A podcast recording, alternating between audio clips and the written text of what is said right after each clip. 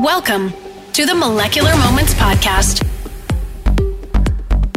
Welcome to Molecular Moments. Today's episode, we're sitting down with Angela Luddick, Executive Vice President of BioAgilytix from 360 Biolabs, a BioAgilytix company, my new colleague uh, as of late last year. Angela, welcome to the podcast. Looking forward to speaking with you today. How are things? Tell us a little bit about yourself. So, hi, Jim. Thanks for inviting me on this podcast. So, a little bit about myself. Um, so, my background is virology. Um, in my career, I've um, worked at biotech really for, for 15, 20 years, uh, leading biology teams. And um, post that really was the starting to my um, CRO career. So six years ago, um, we started 360 Biolabs. But up until then, really, it's all been respiratory virus research for me. RSV, influenza, rhinovirus, and a bit of hepatitis C in there as well. One of the things that I've found interesting is we've gotten to know each other as part of this. There's a lot of similarities. Uh, I viral immunologist by training, come from a biotech and pharma background, move into a CRO background, move into commercial, uh, a bit away from uh, hardcore science on this. You know, it's really interesting to find partners all the way on the other side of the globe, uh, so well aligned with us. 360 has been a great partner already for BioAgilytix. Looking forward to what we can build together here. From your perspective, tell us a little bit about 360 Biolabs, your overall capabilities, the capabilities that you add to BioAgilytix as a whole, some of the unique aspects of 360 Biolabs also. Yeah, yeah, sure. So yeah, it's probably if I probably start um, back six years ago when 360 Biolabs started, that might be a, a good place to start. It was an interesting day uh, back in, uh, I think it was about March, March 30th in about 2014. It was the final day we were actually closed down the, the Biota Pharmaceuticals uh, laboratories in, in Melbourne. You know, Biota had been one of the mainstays in the biotech sector in Australia. It had been around for about 30 years, and um, the, the recent board changes and listing on the NASDAQ the team decided to um, close the laboratories in Australia and move the company to the USA. So, you know, having been there for 15 years and, and having the company do so much great research, it was a very sad day. So there was a team of about six or seven of us that were that were there until the end, closing down the laboratories, throwing everything out, selling all the equipment. As you can imagine, it's a um, it's a difficult experience. But on the very last day, it was it was interesting in that we actually had a meeting um, at the Burnet Institute which is a famous infectious diseases institute in Australia. Uh, we had a meeting with the deputy director to come and have a chat about potentially starting up a specialty lab and a CRO and uh, seeing if we could uh, hire some lab space. So, on that same day that we were closing the door, a new opportunity was opening. Uh, so, we met with um, the Burnet Institute. It was a very, very positive meeting. There was a small team at the Burnet Institute called the Immunomonitoring Facility, the IMF, they were operating in the clinical trial space only in immunology. Um, we had a team of four of us who were looking to, to do clinical CRO or, or specialty labs in virology only. So he listened to our, our um, story and said, I love it. It's fantastic. But what I think we can do is we can bring together your virology, we can bring together the IMF immunology, and we can start something new. And so that was how 360 Biolabs was launched. Um, and six years later, We've expanded our, our site from a very, very small research and academic lab to a whole floor at the Institute. And then, as you know, October last year, um, we were looking for a partner for our clients, really. Um, we do a lot of phase one clinical trials, and we can get into that a little bit later, Jim. Uh, but a lot of our clients were asking us to continue on with them through into phase two clinical trials. And the only way we could do that was to open up laboratories outside of Australia. So we went on a search for a partner to be able to uh, help us through that process, and that's where we met BioAgilytix. And the rest is history there again. So now we obviously have sites right across the globe. So that's just a bit of a history of the company, just before I go into a bit of detail about um, our, our capabilities. So, one of the other interesting things about 360 Biolabs to me is the fact that you've got three co founders that are really part of the company, have been there from the start, have stayed with the company, really built uh, an amazing organization there in Australia. As you mentioned, uh, primarily around early phase clinical trials, phase one trials, some real advantages in Australia maybe you could tell us a little bit about that and sort of the structure that you've built there to support and why partnering with BioAgilytix became such a, a key element of your customer support there for 360. Yeah, well, there's probably um, three countries that are, are, mostly supportive of early phase clinical trials. So, so the US obviously supports a lot of early phase clinical trials. Australia does as well, and China. And in China, China mostly supports China clinical trials, but you know the most most outsourced clinical trials are really done in Australia and the USA as well. So Australia has a very favourable infrastructure in that you don't have to open an IND to do a clinical trial in Australia, so that can save you a lot of time. You also um, can get access to what's called our R&D tax incentive. So that's a tax incentive that will return 43% back to you. Uh, that's for all activities that are considered research and development. So that's really all your clinical trial work because a clinical trial is a big research experiment. Really, you don't know the outcome, so it's all considered R and D. And also, Australia is part of ICH. So, given we're part of ICH, that means that um, there's mutual acceptance of data. So, the US FDA, the MEA, everyone accepts the Australian data. So, there's no compromise on quality when you're coming to Australia to conduct your clinical trial. So it's a very, very favourable environment for biotech companies. Obviously, if they're less funded, um, you know, speed and time is money, so therefore they can save a lot of time and therefore, you know, be more cost effective. And they can also get to that first milestone, that, you know, phase one clinical data that, you know, they're looking to partner with a larger pharmaceutical company. They can make that milestone earlier by conducting those clinical trials in Australia. And because we get such a diverse range of clinical trials coming to Australia, you know, the mindset that the three founders had at the start of um, 360 Biolabs was that we really had to be able to support any clinical trial that came. And this is how our diverse pharmacodynamic endpoints and support for clinical trials has just grown and grown and grown. First of all, it was more virology and immunology, and now it's expanded to a range of different therapeutic areas and we've got small molecule PK support. We've got obviously a large immunology team. We've got a virology team, a molecular biology team. And so we can support all assays related to those different departments. So 360 was able to grow based on the customers that were coming there as they became more diverse, more frequently tapping into the Australian advantages for phase one studies. Uh, 360 could benefit simultaneously. That's awesome. Must be an amazing feeling for you, Mel and Al, the other two founders, really, to sort of watch what's happened to this thing that you've created. Not only just the personal satisfaction of building something, but how many different companies you're able to support. You know, one of the great things about being in the CRO business, right, is that you're really tied to everyone's success. You're hoping everybody wins when we're out there, that when your customers come to you, want them to be successful and grow along with you. So how did 360 sort of spread word of mouth of you know hey we're this cro that's building our capabilities here we want to support your phase one studies as you're coming to australia keep your samples in country what was the approach there because you're in a unique position there not only scientific background but also leading the commercial efforts of the team yeah, it was a great growing experience, really, and, and a great learning experience. I'm a person who really, really likes to learn new things. So going into the BD role was something a little different. Initially at 360, I was leading the R&D team, um, but what we found is, you know, R&D scoped projects do change quite quickly, and so you know we decided to focus on on clinical, and we closed down the R&D lab after the first two years, and we had a restructure of the executive team, and I moved into the BD team. So you know it was um, it was not a whole lot of experience bringing into that that BD role, but um, you know it seems to be reasonably successful, and that was really just through a lot of relationship building, identifying who was in clinical trials in Australia, how we could um, provide a solution for them. I got some some great advice along the way from some really fantastic mentors, and a lot of that advice was just get out there and pound the pavement. Brand recognition is everything. So, you know, there was a few years there pre-COVID where I was traveling once a month for nine months a year, just getting out there to conferences. Only business conferences we chose very smartly. We were a very small team. You know, we only had sort of 30 or 40 of us for, for many years. Uh, the company's up at about 90 now, but um, yeah, in those earlier days, it was really all about getting out to those business conferences where you could have those face to face meetings and people could learn a little bit more about uh, the Australian Advantage, about 360 Biolabs, and then come and do some clinical work down under.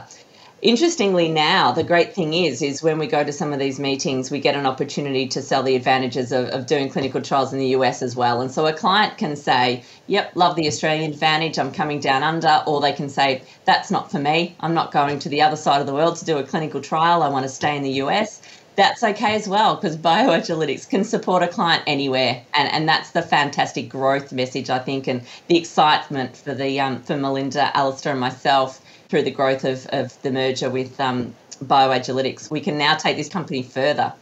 Yeah, and I definitely want to make sure we come back and talk a bit about COVID because there's an interesting story there for 360 and some of the support you built for sure.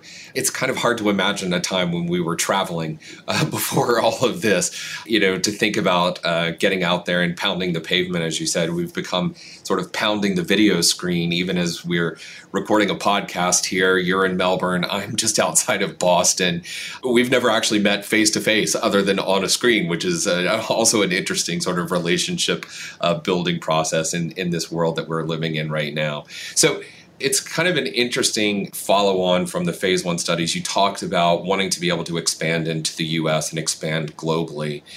How about a little of what it was like before BioAgilytix and then sort of the hope of what's going forward? Because one, we're already starting to see it, and I think we already have some success stories, but the thought process around having that work go global and what was really necessary to support your customers to eventually become BioAgilytix customers for all of us.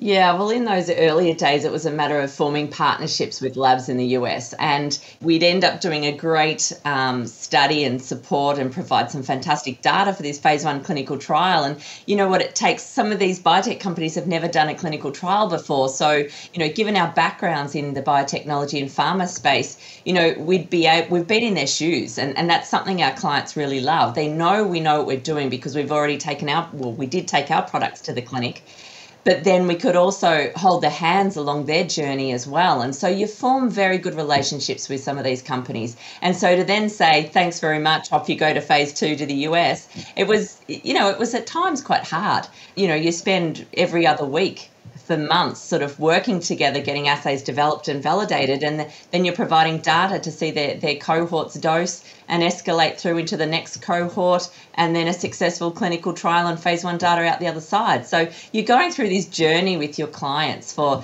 for six to eight months that it's it feels like then you're just saying goodbye to an old friend. So, you know, the fantastic part about joining with BioAgilytix is we could still be in contact with our clients and um, we've got some great experiences at the moment, and we were only acquired a few months ago, but some really great examples where we have got phase one clients who are looking to continue on with BioAgilytix through into the US.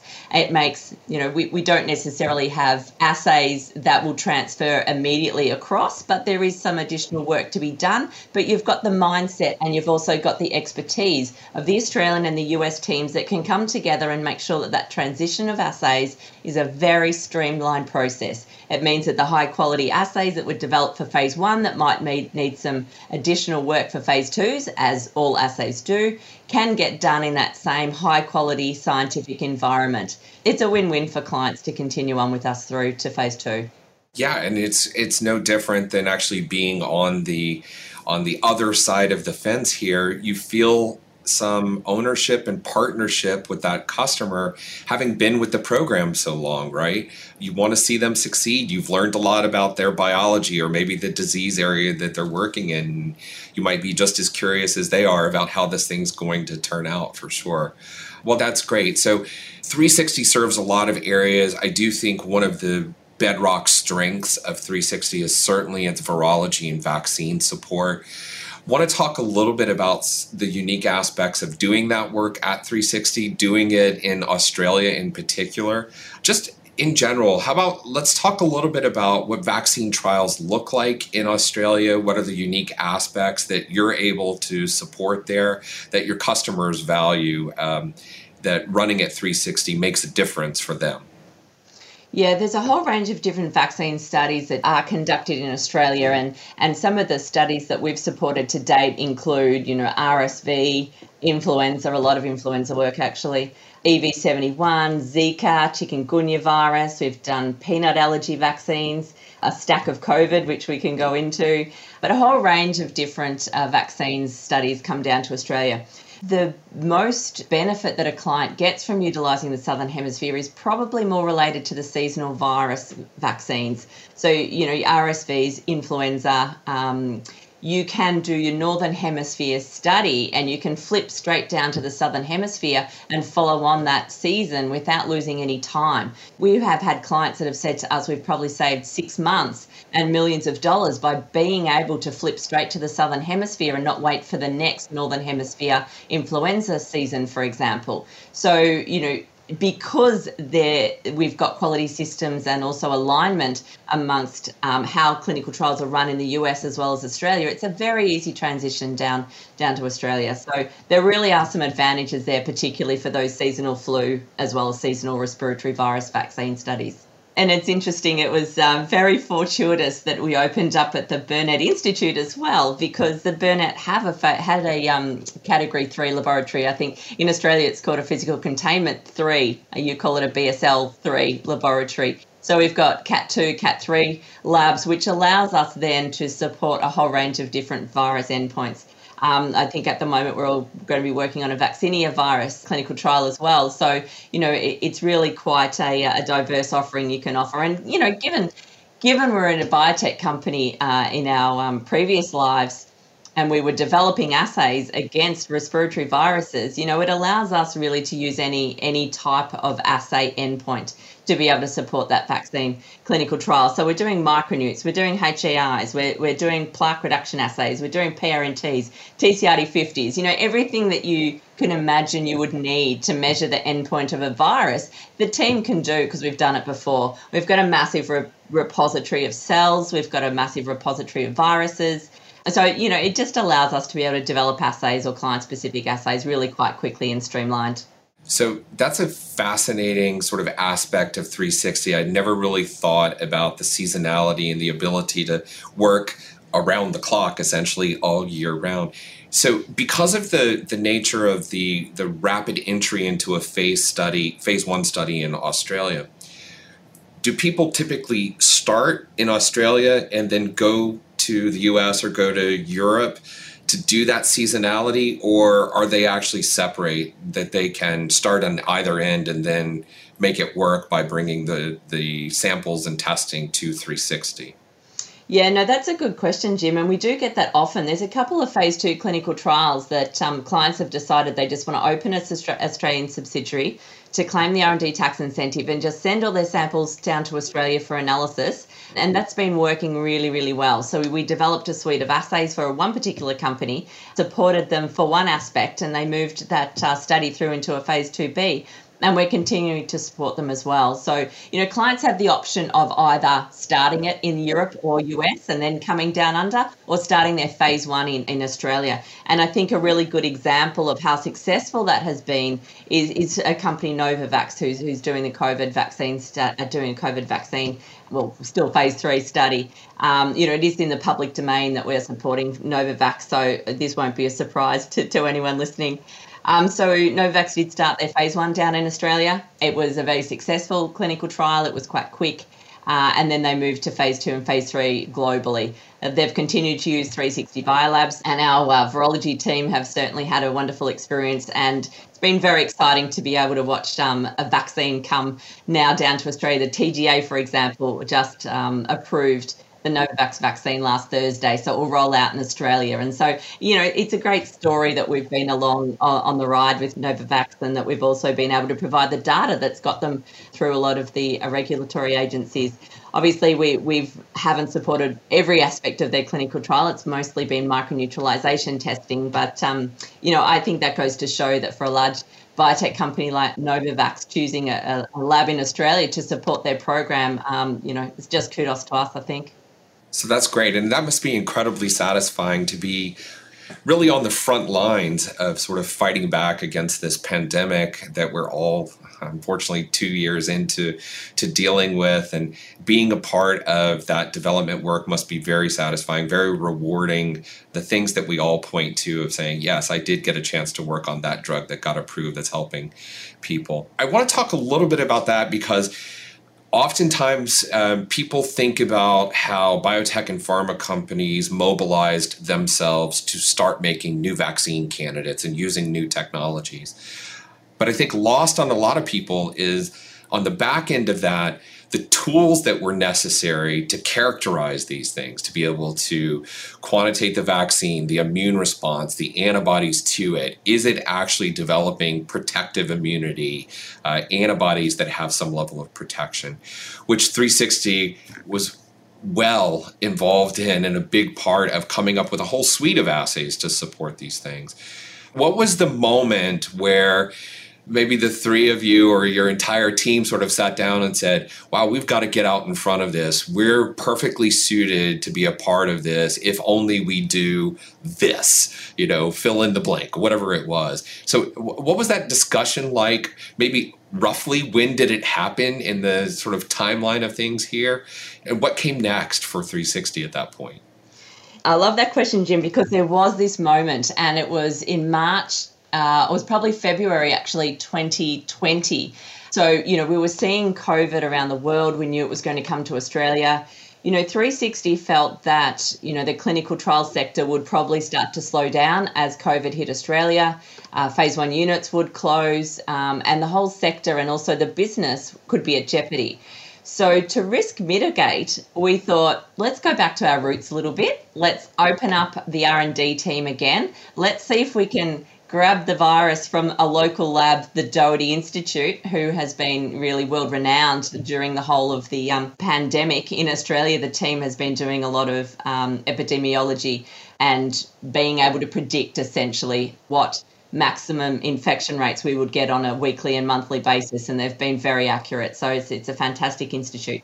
And they did, they were the first ones to isolate the virus outside of China, and that was back in, in January 2020. So we contacted the institute. Um, the institute were, were happy to, to provide us for research purposes uh, a vial of the virus. Uh, we then did obviously propagate it, and then we advertised that we were supporting R and D projects we got this absolute flood, just a flood of requests. Everyone was wanting hand sanitizers. Everyone was had this next aerosolizer that was able to, you know, clear the virus from the air. You know, we had the most weird and wonderful requests. It was an insane experience. Every single day, I don't even know how my mobile phone number got out there, Jim, but every single day I would have 10 or 12 calls, just random calls, asking if 360 Biolabs could support um, some crazy idea they had for a cure for, for COVID. So we probably spent from March to July entertaining some of these ideas, doing a lot of work in our PC3 lab, trying to prove that some of these potential therapeutics and potential uh, antiseptics um, could work.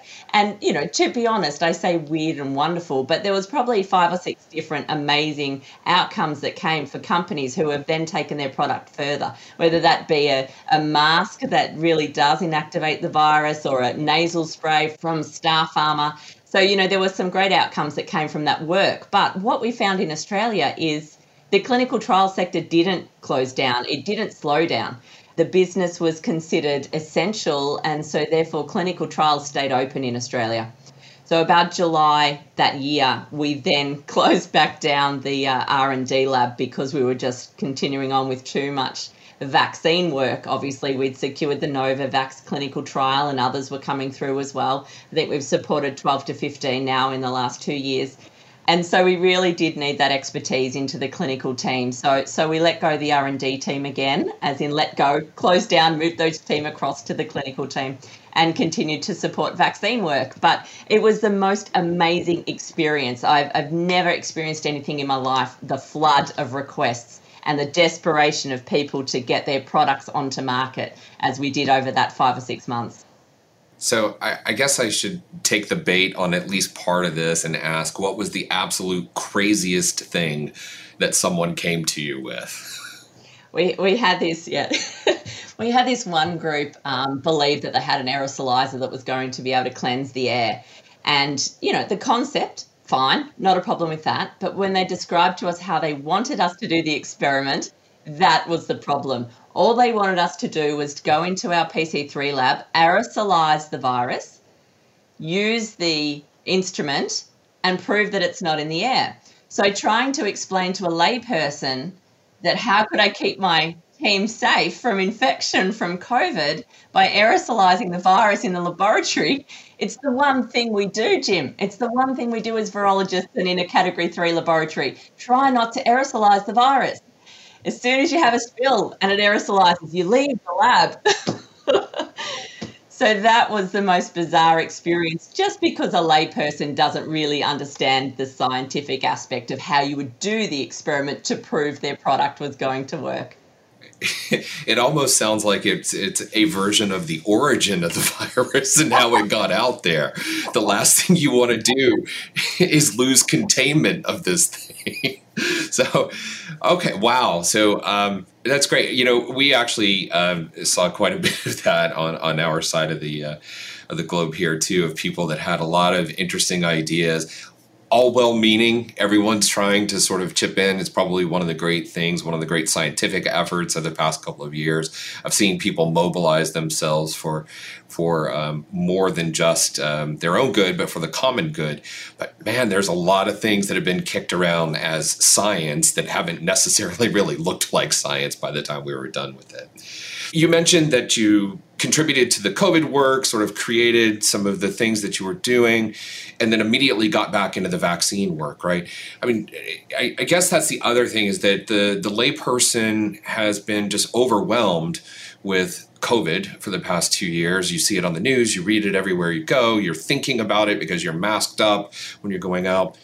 But there's a whole host of other things that are going on out there from a research standpoint, um, that other drugs and other things that we're trying to deal with as a company and other biotech and pharma companies are doing.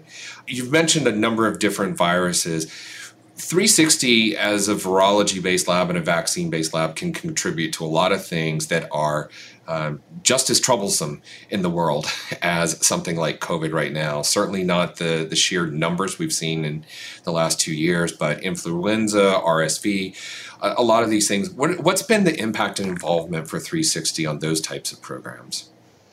Yeah, so influenza is very popular in Australia. So, you know, there's a great um, series of phase one units in Australia. So, healthy volunteer studies are conducted in phase ones uh, in Australia, and, and they're very sophisticated phase one units in Australia. There's five of them, and I think the main um, team that does vaccine studies is the Nucleus Network team. So, they have a Brisbane lab, they have an infectious diseases expert who is one of their principal investigators. So, they do conduct a lot of vaccine studies up in Brisbane. So influenza is probably one of the main viruses that, that comes down under one of the main uh, vaccines that is that is supported. There's there's a bit of RSV as well as you mentioned, but really they're the main two respiratory viruses that come down to Australia for vaccine studies. On average, I mean, how many programs per year do you think are being conducted for those types of studies? Let's just take influenza um, that people are working on in, in the Australian market. Yeah, I, I, don't think it's a huge amount, unfortunately. Um, I think there's probably, you know, probably only a handful of, vaccine studies in one particular virus space. You know, because Australia is attractive for so many biotech companies, um, we don't tend to specialize in one particular area. Vaccines is high, infectious diseases is, is something that uh, a lot of clients come to Australia for. But you know, there's a lot of oncology that's done in Australia. There's also a lot of cardiovascular. There's a lot of immunity, inflammation, those sorts of areas. I think I think Australia's in the top ten for a range of, of different therapeutic areas, including some of those that I just mentioned. So you know, even though Australia has this wonderful infrastructure and also this wonderful expertise in vaccine studies, it's just one of the therapeutic areas that, that Australia supports in that early phase sector yeah, I mean, there's definitely, I know that just from my prior experience, I've worked with a lot of the oncology centers there, Peter Mac and some of the others, a, a lot of experience there and great science and great investigational studies, great infrastructure, as you said, too, for doing this work. So we've talked a lot about sort of where 360 came from uh, the past couple of years as, as it's been interesting with COVID support and other vaccines. Maybe just a couple of minutes now as we start to wrap up around the idea of where is 360 headed? You know, what are your areas for growth there? What are you thinking and looking forward to growing along with BioAgilytix in our new partnership together? Yes. So, you know, 360 Biolabs now being a BioAgilytix company, you know, I, I, don't necessarily think of 360 Biolabs too much anymore. I guess our brand recognition is pretty great in Australia, so it makes sense to keep the 360 name.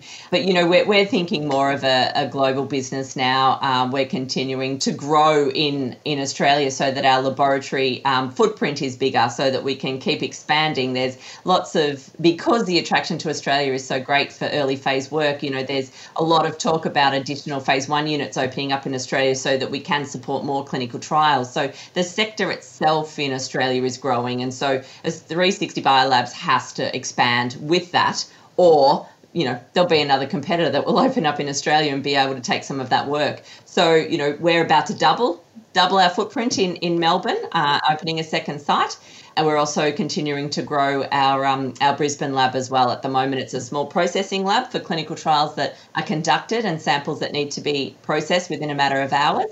Um, but we expect to really open that lab up to be a much um, a much bigger team so that we can support more studies um, at both the Melbourne and Brisbane sites as well. So for us, it's still a growth story, and I think you know that's consistent with the BioAgilytix growth story globally. Yeah, absolutely. So are there new sort of service lines or, or thinking about new therapeutic areas that you're interested in getting into? What will be the new, aside from new footprint, you know, what are the new areas of technology that you're looking forward to? Yeah, I, th- I think molecular really. We get a lot of requests for molecular assays that we either use partner labs in Australia, but having that expertise in in house would be really, really great. Uh, certainly in the on- oncology space, there's a lot of bespoke assays that we do work with. You mentioned Peter Mac before. There's some great um, oncology labs in Australia that, that are supporting some of those studies. But, you know, some of those labs don't necessarily, or they can't necessarily support PK or ADA, for example. So, you know, if you've got to use two different labs to support your clinical trial, a client is sometimes going to back away from that you know, in Australia, we find the one stop shop or the placing all the work with the one lab is the preferred model. So, you know, if, if 360 can expand some of the services into the genomic space, I mean, I think that's where a lot of a lot of clinical trials are heading in the future anyway, then uh, we'll be able to offer a, more comprehensive service. All right, great. Yeah, and I think all of our services became more comprehensive through this partnership now that we have such complementary uh, capabilities and, and help fill each other's gaps. And it's been great talking with you uh, this afternoon here, this afternoon, my time, this morning, your time. Um, thanks so much for taking the time to educate us a little bit on 360 and come on the podcast. It's already been a great collaboration with you and your team. Looking forward to what we're going to build in the future here. So thank you so much. Pleasure, Jim. Thanks for having me. The Molecular Moments podcast, sponsored by BioAgilytix, is an ongoing conversation about the various nuances of drug development and bioanalysis. In each episode, we sit down with a different industry leader to explore their area of expertise, the industry as a whole, and the mentors who helped them become the scientists they are today. It's a podcast for scientists by scientists. Listen and subscribe to Molecular Moments today on Spotify, Apple Podcasts, or wherever you like to listen to your podcast content. Thanks so much for joining us. Thanks for listening to the Molecular Moments podcast.